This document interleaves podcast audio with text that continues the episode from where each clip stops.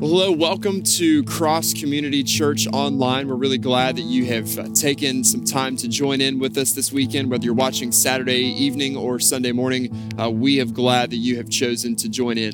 Uh, if you've, uh, if we've not had the chance of meeting yet, my name is Taylor Burgess, serve here at Cross as lead pastor. Uh, honored to have you here worshiping online. And uh, if you're watching on Facebook in particular, we've linked several really important resources to this video.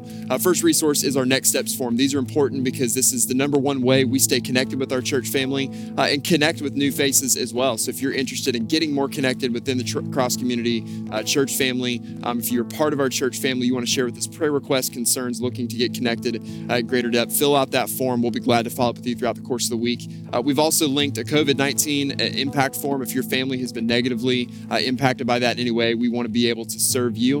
And then a number of other resources as well for kids ministry so that you can share the, the big God story with your children at home and continue walking through the scriptures with them, resources for student ministry. All that is linked here on Facebook. Uh, if you're watching on Vimeo at a different time, all of those resources are available uh, on our church website at crosscommunity.org. Uh, well, if you missed uh, the announcement this past week, we did share uh, our plan to begin regathering in person as a church family. So uh, on Sunday, June 21st, Cross Community will return uh, to the YMCA in a modified capacity. And again, in case you missed those details, here are the basics you need to know for that day. Uh, in this first return phase, we're going to have three worship services at 8.30 9.45 and 11 o'clock.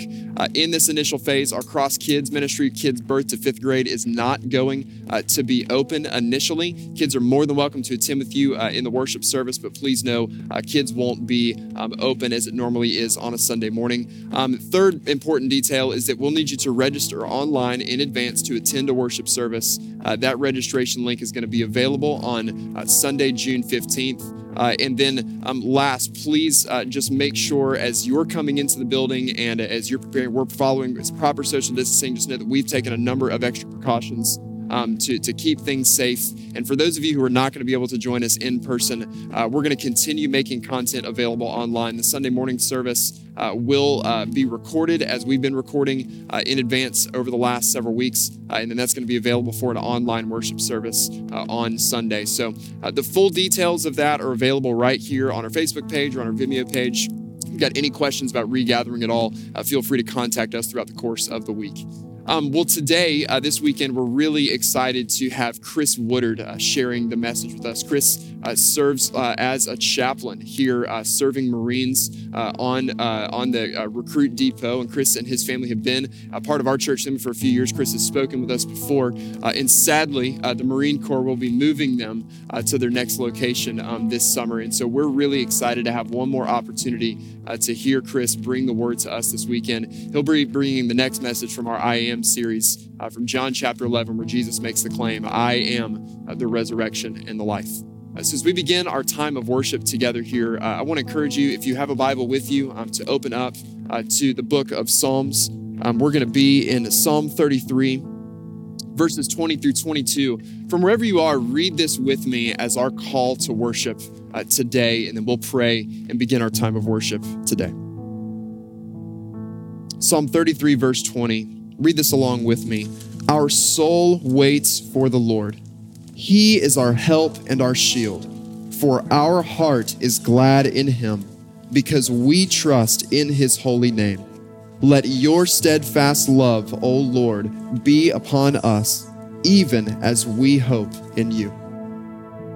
Father, we come to you this weekend, uh, Lord, in the midst of a very uh, broken and trying time in our nation. Father, there's so many unique challenges uh, that are at the forefront of our minds every single day. And so, Lord, our, our hearts grieve over the brokenness and injustice that is evident and present in our world.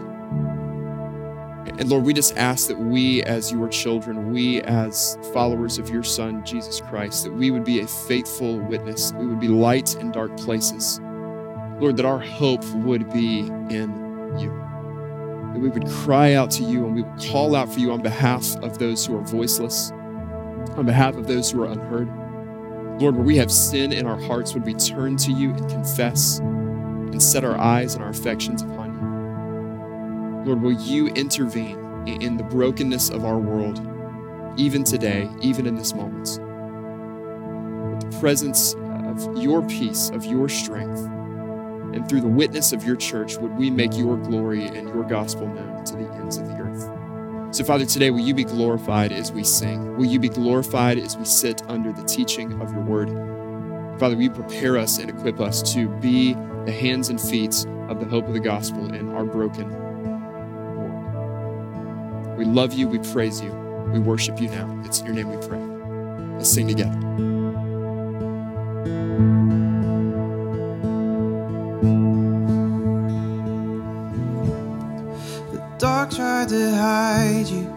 Steal you away.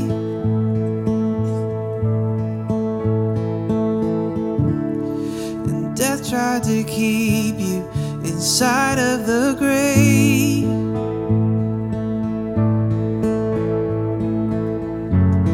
The enemy fought you, he tried but he lost you cannot be stopped.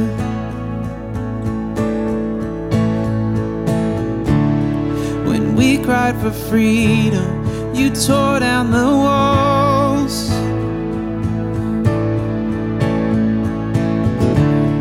The weight of our burdens, you carried it all.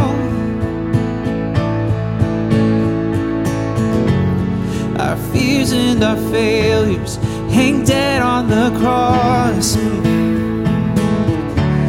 You cannot be stopped.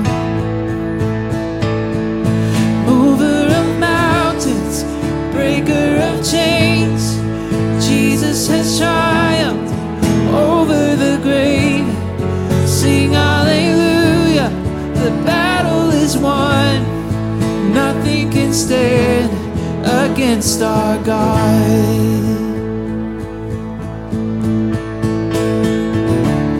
We stand on your victory, we shout out your praise.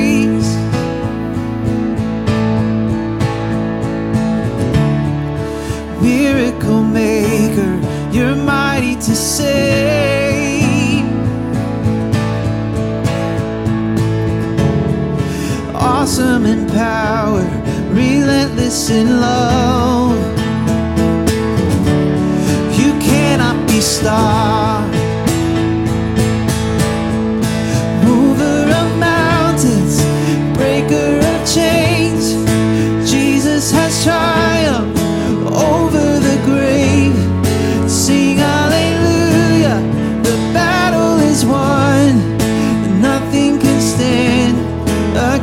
Our God.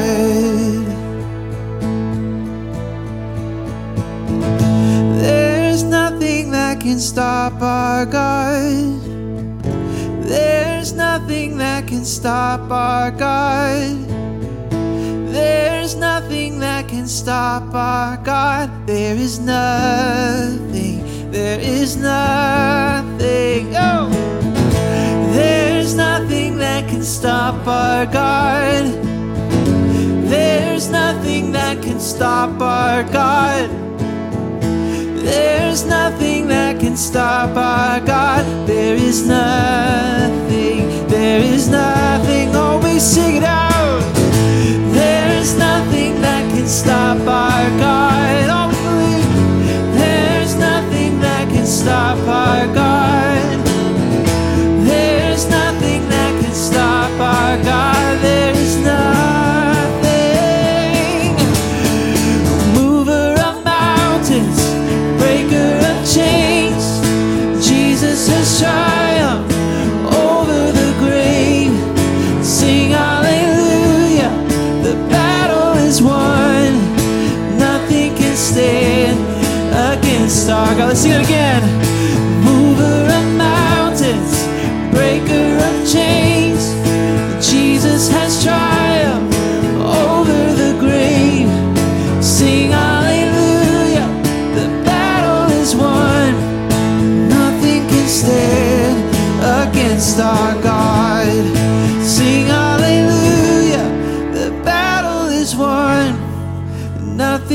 Stand against our God. Amen. Thank God for his strength uh, and his justice and his mercy, uh, and that nothing can stop him. He's mighty to save. Well, right now, uh, wherever you find yourself, uh, at your house, maybe you're around a table, you're at your desk doing some work, uh, just take out your Bible and go ahead and turn uh, to John 11. And uh, for just a moment, uh, read John 11, 25 through 26. Uh, read it out loud and uh, pray over uh, the word that is going to be spoken to us today.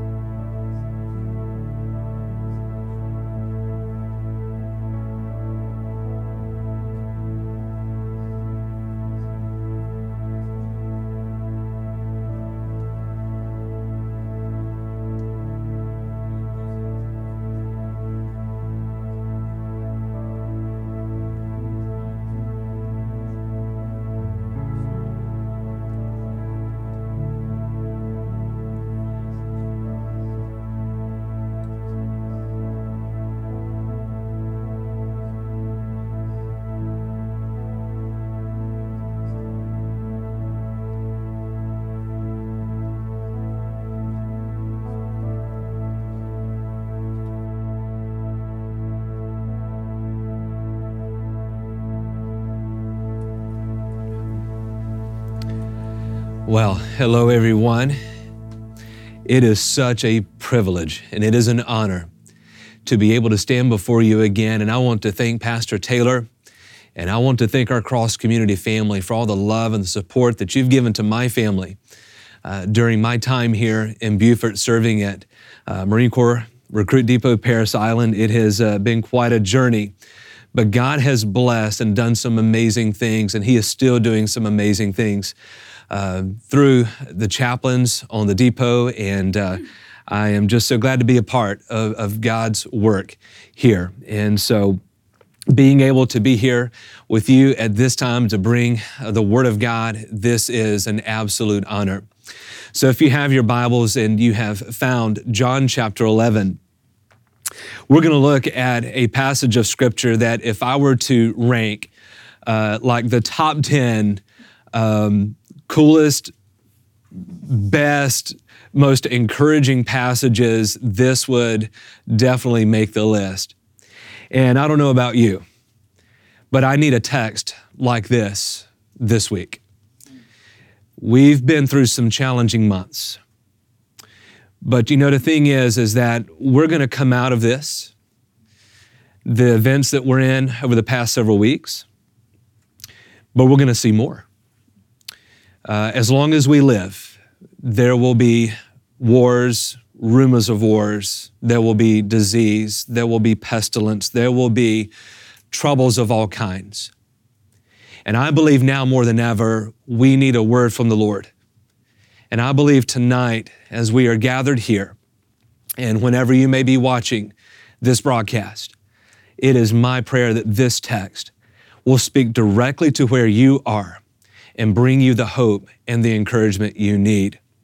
We're going to be looking at a text of scripture that I think many people are probably familiar with, and that is the, the death of Lazarus, one of Jesus' dear friends, and his response to not just the death of Lazarus, but to those who were most impacted by the news of this man's illness and his subsequent death. So, if you're in John chapter 11, I'm going to read the paragraph that is going to capture most of our attention, and then we're going to fill in a little bit of the details that will help us to see the significance of why Jesus would say these words I am the resurrection and the life. Let's begin reading in verse 17. Now, when Jesus came, he found that Lazarus had already been in the tomb four days. Bethany was near Jerusalem, about two miles off. And many of the Jews had come to Martha and Mary to console them concerning their brother. And so when Martha heard that Jesus was coming, she went and met him. But Mary remained seated in the house. Martha said to Jesus, Lord, if you'd been here, my brother would not have died. But even now, I know that whatever you ask from God, God will give you. And Jesus said to her, Your brother will rise again. Martha said to him, Well, I know that he will rise again in the resurrection on the last day. But Jesus said to her, I am the resurrection and the life. Whoever believes in me, though he die, yet shall he live. And everyone who lives and believes in me shall never die. Do you believe this? She said to him, Yes, Lord. I believe that you are the Christ, the Son of God, who is coming into the world.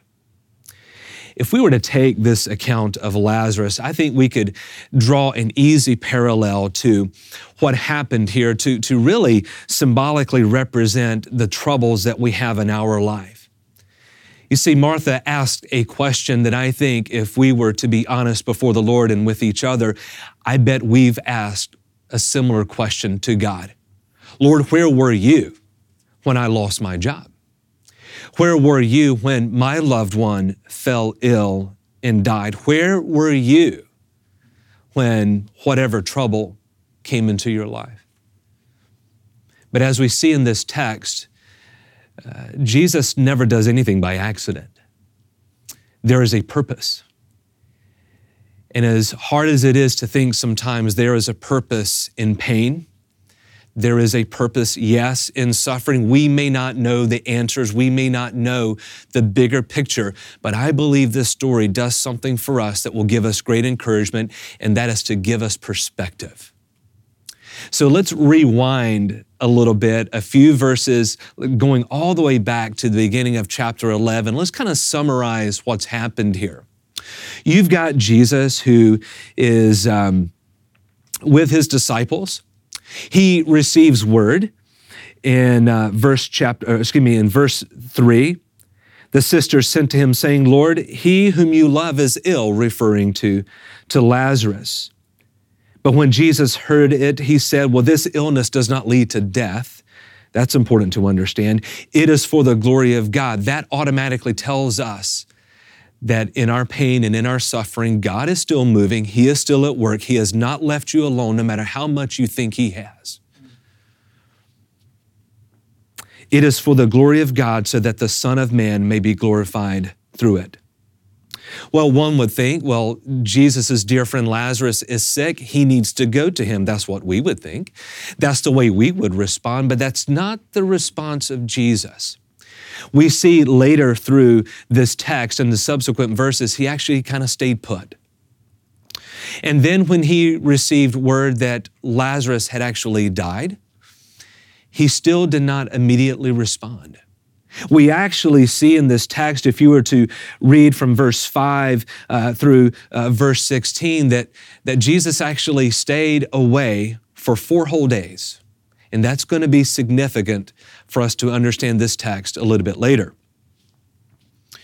And he actually made it clear to his disciples when they used the term, well, we, Lazarus has gone to sleep. Well, we know that that was a metaphor for death, but Jesus made it abundantly clear in verse 13. Now, Jesus has spoken of his death that they thought that he meant taking rest to, to, in sleep.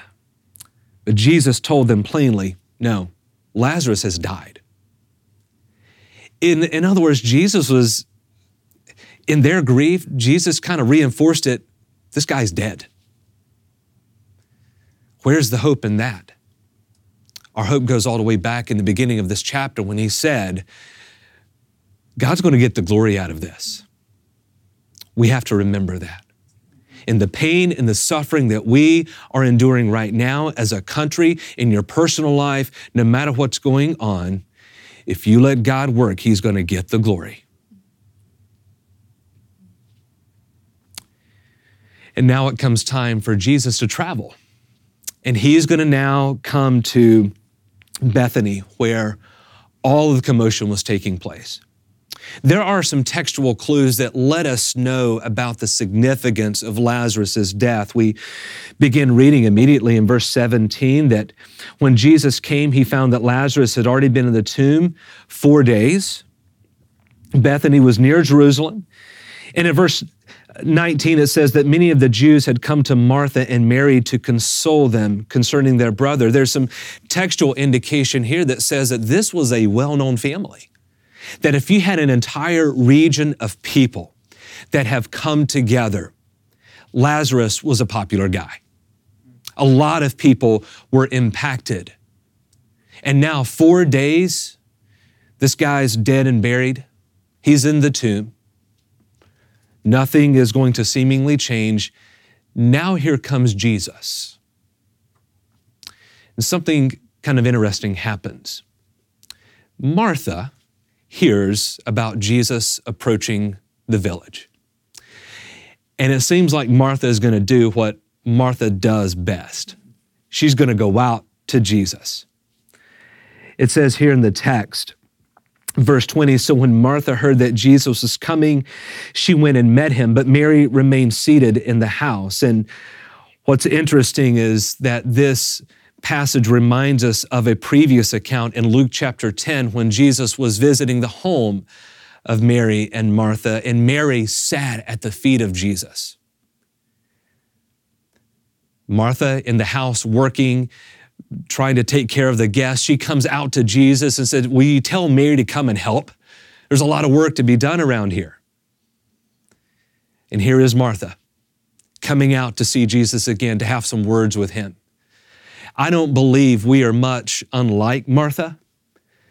She did this reverently, I believe, of course. But don't we go to Jesus sometimes with the truth of what's happening in our lives? I believe God's big enough to handle the way that we're feeling. He already knows how we're feeling in grief, in sorrow, in loss, in times of trouble. Mary was just honest with how she was feeling. Lord, if you'd been here, the one you love, this, this Lazarus, my brother, he wouldn't have died. That was her response. It's interesting that she would just go out to meet where all these throngs of people, no, no doubt, have already gathered.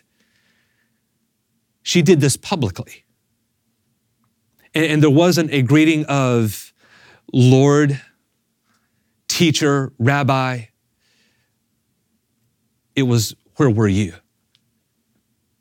I've asked that question before.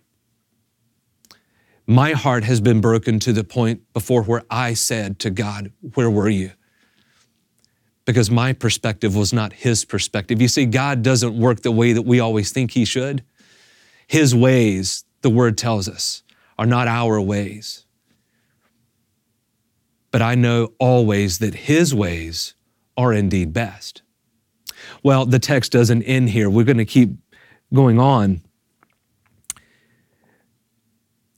It says that Mary remained seated in the house and Martha, again, she said, you know, Lord, if you'd been here, Lazarus would still be living. But remarkably, in verse 22, she, she almost goes uh, uh, in a completely different direction. She says, But but even now, I know that whatever you ask of God, He's going to give it to you. In other words, I believe Martha was speaking from her grief, but she still remembered who Jesus was. And I think in the recesses of our pain and in our hurt and in our agony, I think the same thing can apply. Yes, I have been blunt with God before, but I've remembered who he was. And I know that he's not done with me. I know that he's not done with the situation that I may be in or the situation that you may be in. And we know what I think Mara, uh, what Martha was, was really wanting. See, she, she knew, I, I believe she had an awareness that Jesus had raised the dead before. But what was interesting in these words, and we're going to continue reading them, She says, I know that whatever you ask from God, God will give you. And Jesus said to her, Well, your brother will rise again. Now, if I were hearing those words and that applied to me and, and, and, my brother Lazarus was in the grave, I would, I would be through the, through the roof excited. But, but Martha, I think, is interpreting this according to the way that she had always heard it all along. Look at the way she responds. In verse 24, Martha said to him, Well, I know that he will rise again in the resurrection on the last day. You see, she was trained well theologically. I, I think Martha is a lot like us. She knew the promises of God, but I think she actually forgot that the promises of God applied to her too. I think sometimes we think about God's goodness, but we think about it in terms of He's good to someone else, or, or I know the truth of who Jesus is and I know what He's done for me, but I, I, I don't think it's really for me. I, I, I don't know if He'll really do this for me, or I may feel unworthy, just as even now I feel absolutely unworthy of bringing the Word of God to you. But you know what? God doesn't operate based on my worth. He proved his worth to me and he proved his worth to you when he died on the cross. So it's not about how I feel about the situation, but here is Martha. She's just going back to her Sunday school teaching, as it were. And she's failing to realize that the truth of God is applying to her as well. And then Jesus doing what a master teacher does, a perfect teacher confronts her with ultimate truth. Jesus said to her, I am the resurrection and the life. In other words, Mary or Martha, no matter what you think I'm going to do or what I can do, do not put your hope in the miracles. You put your hope in me. You're looking for a sign, but I'm telling you the Savior is standing before you. And sometimes I think we get caught up in wanting God to move. We're waiting, we're getting impatient, and we want the miracles. And all the while, here is the Savior already with us. Because the Savior is with me, I don't care. Let the coronavirus do what it needs to do. My faith and my heart is steadfast in the Lord. He is my Lord and Savior. He is my resurrection and my life.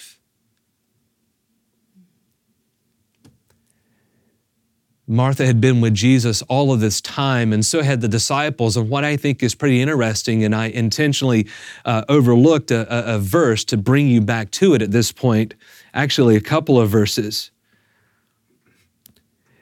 Jesus kind of gave a clue as to why he did things the way that he did it back in verse 15. He says, And for your sake, I'm glad that I was not there. In other words, Jesus is saying, uh, I'm glad I wasn't there when Lazarus died because I'm going to go to Bethany and I'm not, I'm not just going to console this family, but I'm going to prove to them and show to them who I am. Why?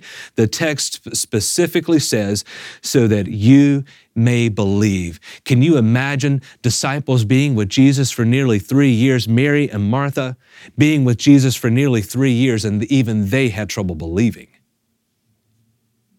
So I don't think that you and I are, are that much stronger than they. We struggle sometimes with our belief too. And this was a way for Jesus to show to them. And by the way, I told you that the significance of the four days, that Lazarus had been dead? You see, there was a rabbinical teaching that good, educated Jews would have known about during this time. You see, they believed, and the rabbis taught, that after a person dies, that the soul would kind of remain and hover for three days to see if it could re enter the body. But on the fourth day, when the color was gone and death had actually, we, we know that death has settled in, there was no hope, then the soul would leave. Jesus knew what these rabbis were teaching all along. And he waited until everyone knew that what he was about to do with Lazarus was not wake someone up from a coma, not shake them and say, hey, you know, wake up. No, they knew that what he was about, excuse me, Jesus knew that what he was about to do was to prove to all of them once and for all that he was the resurrection and the life by giving someone who is absolutely dead. There's no two ways about it. Lazarus was dead and giving someone who is absolutely dead brand new life. The Bible tells us that likewise we are dead in our trespasses and our sin.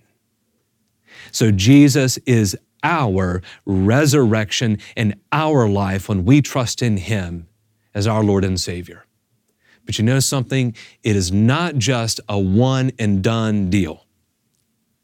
I remember as a five year old boy going to church and I would hear the Sunday school lessons, maybe like you did.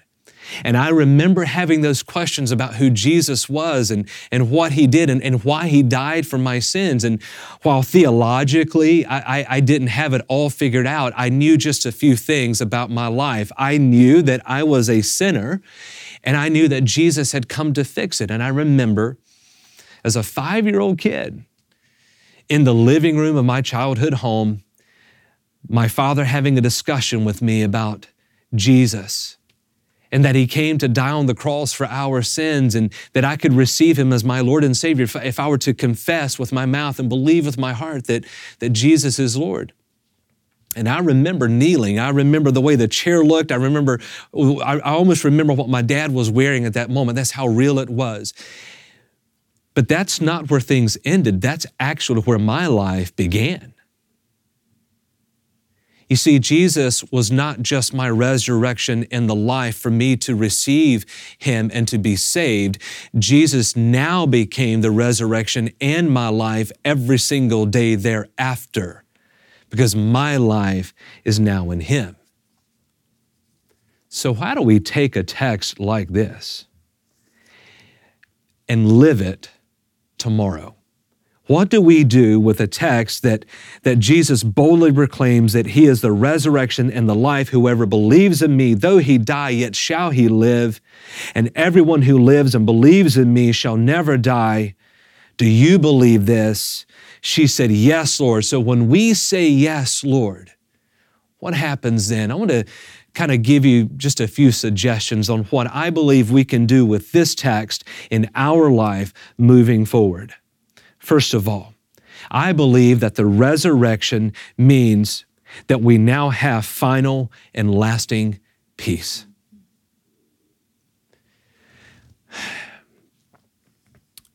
Peace is an interesting word.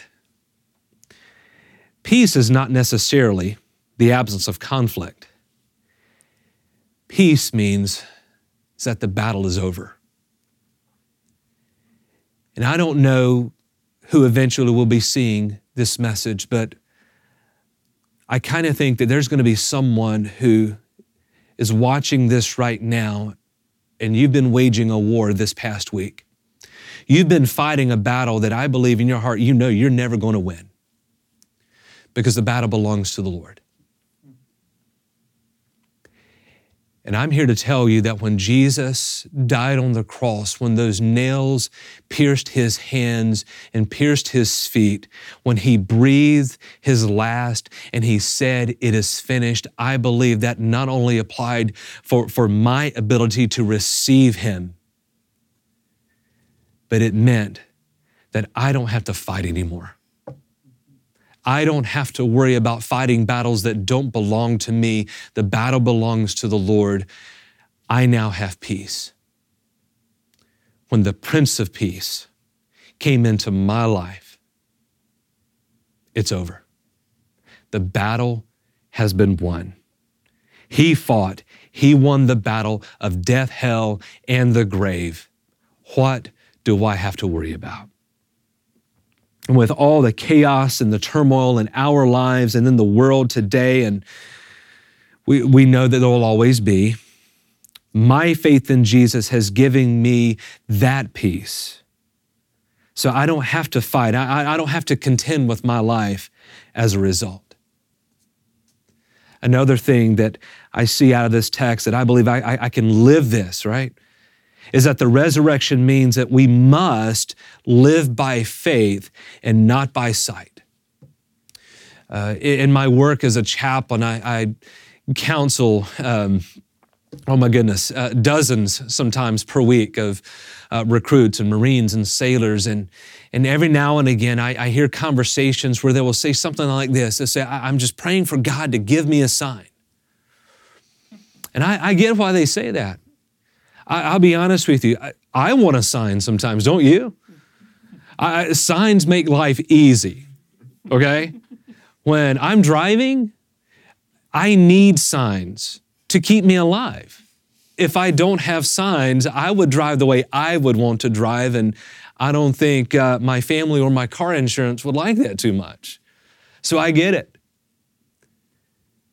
But when Jesus says to Martha, I am the resurrection and the life, I think it automatically settles once and for all. We don't have to look for signs anymore. We have a Savior. That was our sign. The Bible actually explicitly says that we are to walk by faith and not by sight. The Bible says in the book of Hebrews that without faith, it is impossible to please God. In other words, I don't have to worry about looking for certain things and trying to predict certain things. I have peace in my life knowing that the Savior did the work for me. He is my life. I don't have to worry. He, even Jesus uh, told those who were wanting for a sign, He said, It is a wicked and adulterous generation that will look for a sign. And so, if Jesus is my resurrection, and He is. And He is my life, and He is. And if He tells us that He is, He is the resurrection and the life, then you too, you can walk by faith. You don't need to worry about the signs and things going on. We just walk by faith knowing that Jesus is our life. And I'm going to live my life every single day in glory and in honor of Him I'll fail him, but when I do, I'm going to go straight back to Jesus because he still is the resurrection and the life. He still is my Jesus who every single day I get mercies renewed. He is the same Jesus who, who we are told in John's epistle that if we go to him and confess our sins, he is faithful and just to forgive us of our sins and to cleanse us from all unrighteousness. All unrighteousness.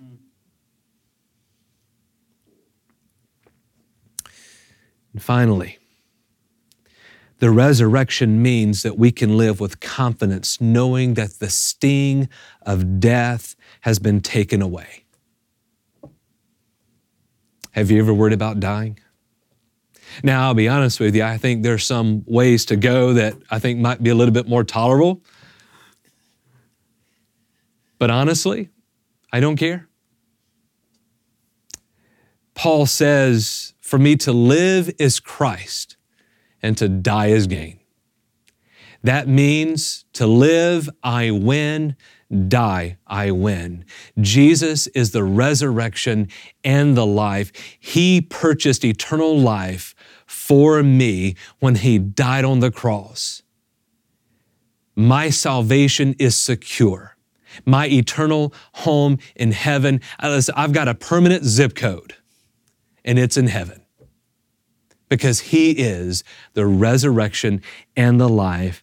The sting of death has been taken away. I don't have to worry about what's going to happen to me when I die because of what Jesus did. And if you look at this text, I believe this is such a powerful statement that we can lift from here when he declared to, to, to Martha and those who were listening, by the way, when he, when he said, Not only am I am the resurrection and life, but he, he challenges Martha, Do you believe this?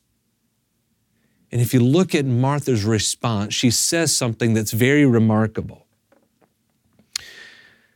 She said to him, Yes, Lord, I believe that you are the Christ, the Son of God. If that text sounds familiar, it's because it's very similar to the words of the Apostle Peter in Matthew 16. When Jesus was quizzing the disciples on what people were saying about him, and he looked at Peter and says, you know, Who do you say that Son of Man is? And Peter replied, I believe that you are the Christ, the Son of the living God. That term Christ, that is a title, that is something amazing that, that we, when we admit to who He is, we admit to his work. We, we, we are admitting that he has come to save man from his sin, but we must trust in him. We must believe in him. And it is so significant that we understand that he is the resurrection and he is the life. There's a story that I read long ago. Pastor Chuck Swindoll was the one that I initially heard this story from about a young girl and an older lady in Kenya. It seems that one day a young girl, eight years old, her name was Monica. Monica was walking around her village in this Kenyan village and walking in an area that was kind of strange and uh, kind of unfamiliar to her she happened to fall into a pit that had been designed to capture an animal. When she fell in, she immediately began screaming for help. She, w- she was injured, but not too bad. So she was just screaming out, Come help me, come help me. There was another older lady from the village named Najiri. Najiri heard Monica's cry for help, and Najiri came over and she looked down. She could see little Monica there, and she was she was hurt, and so she was able to actually kind of climb down into the pit without injuring herself, and started assisting this little girl. Right about the time that she had gotten little Monica in position to kind of hoist her up a black mamba snake. And if you know anything about uh, the black mamba, it's one of the most deadliest snakes that uh, are on the face of the earth. This black mamba snake had slithered its way into this pit as well. And in the process of Najiri helping Monica, the snake bit Najiri. And then it turned around and bit Monica as well. Najiri still had the strength to get Monica out of the pit and even lifted herself back out of the pit as well. And Najiri was able to get Monica to the attention of doctors and the medical care, and Najiri actually just went home. Najiri went home and she laid down. The, the snake bite, the wound was just hurting, and she fell asleep. And she never woke up. She died. Little Monica, however, she was under the care of the doctors and the nurses, and she actually made a full recovery. She began questioning what had happened, and nurse came by who was able to kind of put it in eight-year-old language. She said, Monica, she said, when the snake bit Najiri, the snake took and gave Najiri all of the poison that would have killed someone. Najiri took the poison that was meant for you so that when the snake bit you that there was no poison left. So Najiri was able to make a full recovery. excuse me, Monica was able to make a full recovery because of the sacrifice of Najiri.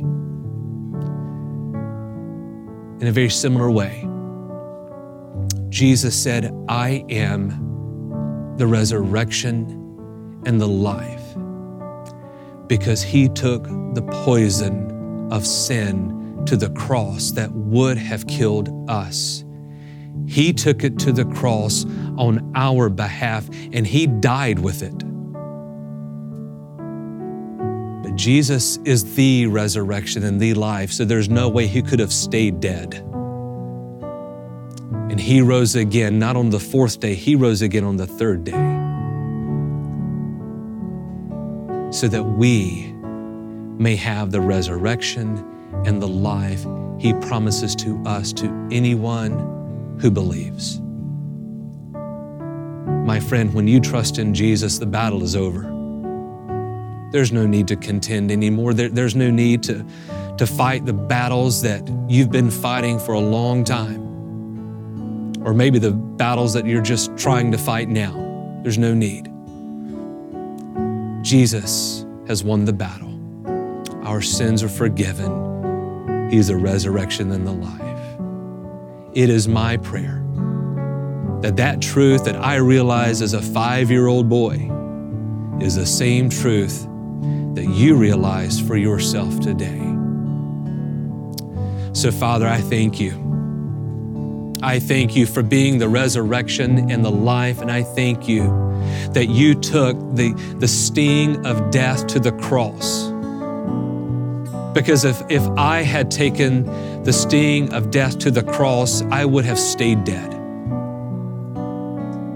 But you're the Son of God, you're the Messiah, the Prince of Peace, the Christ, the everlasting Lord.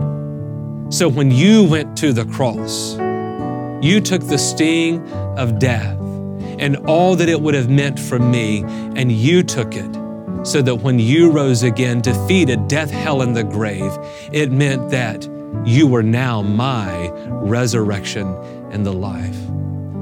Father, I pray for all of those listening and that that is true for them as well, and that they would turn to you with whatever may be hurting, with whatever may be causing them grief or pain, that they would turn to you even right now, cry out to you, because we know that you hear our prayers. I pray that you would respond, Lord, in accordance with your will to our pleas. In your name that we pray. Amen.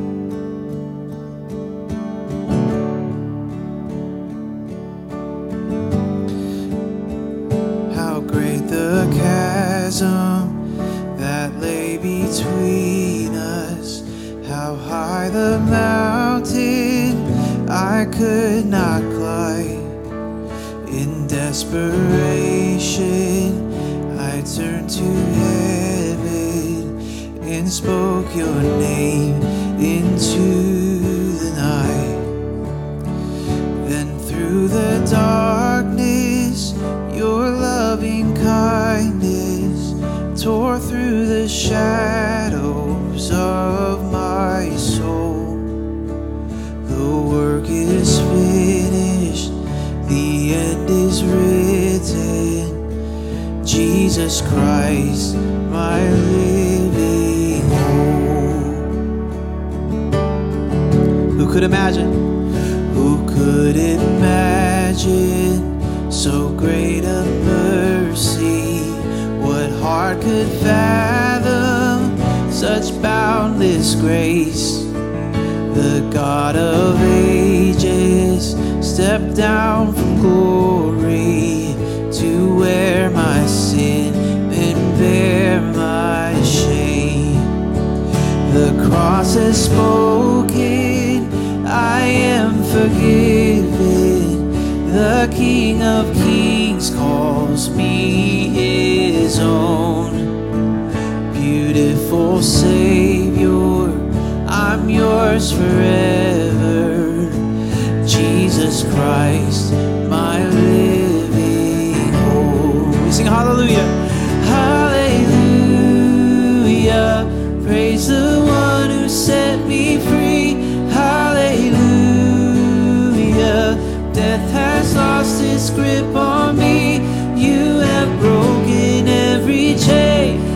salvation.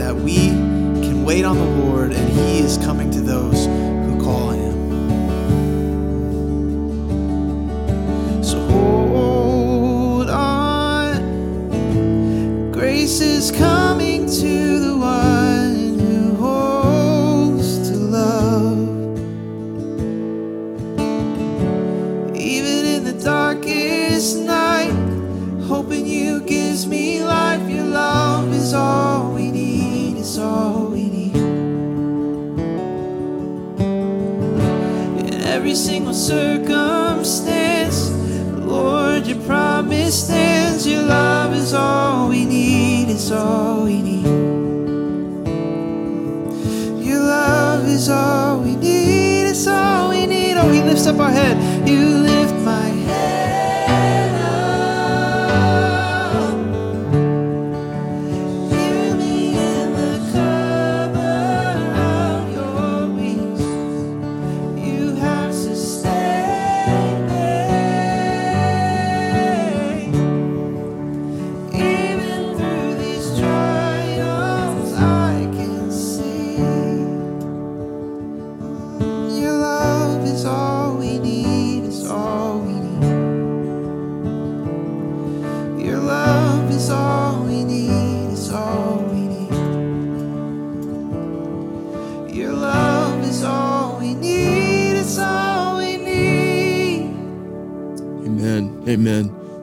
Say thank you uh, so much to Chris um, for sharing that uh, incredibly timely word um, with us. What what better hope could we rest in uh, in the turbulent weeks that we've had than the hope that Jesus Christ is the resurrection and the life, and that nothing is too difficult um, for Him. So be sure to reach out to Chris. Say thank you to him uh, for bringing the word with us this weekend.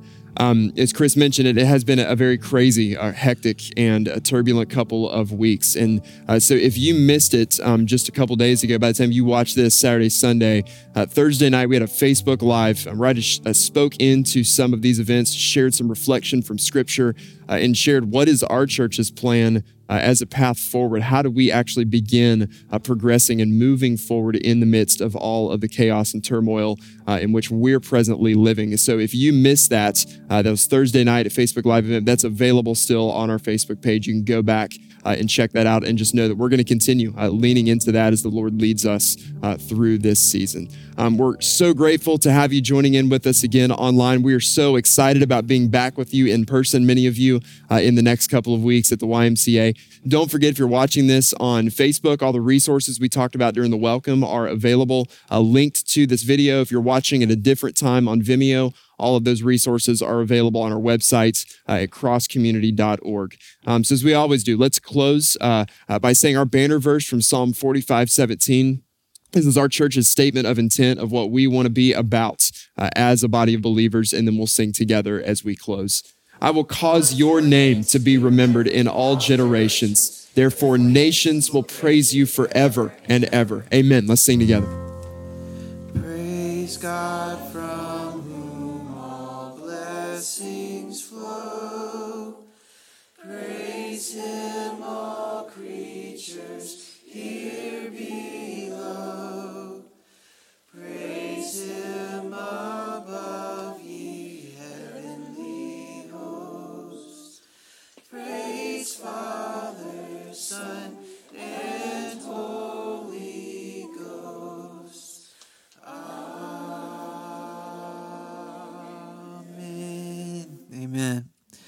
Uh, may the God of endurance and encouragement grant you uh, to live in such harmony with one another in accord with Christ Jesus, that together you may with one voice glorify the God and Father of our Lord Jesus Christ.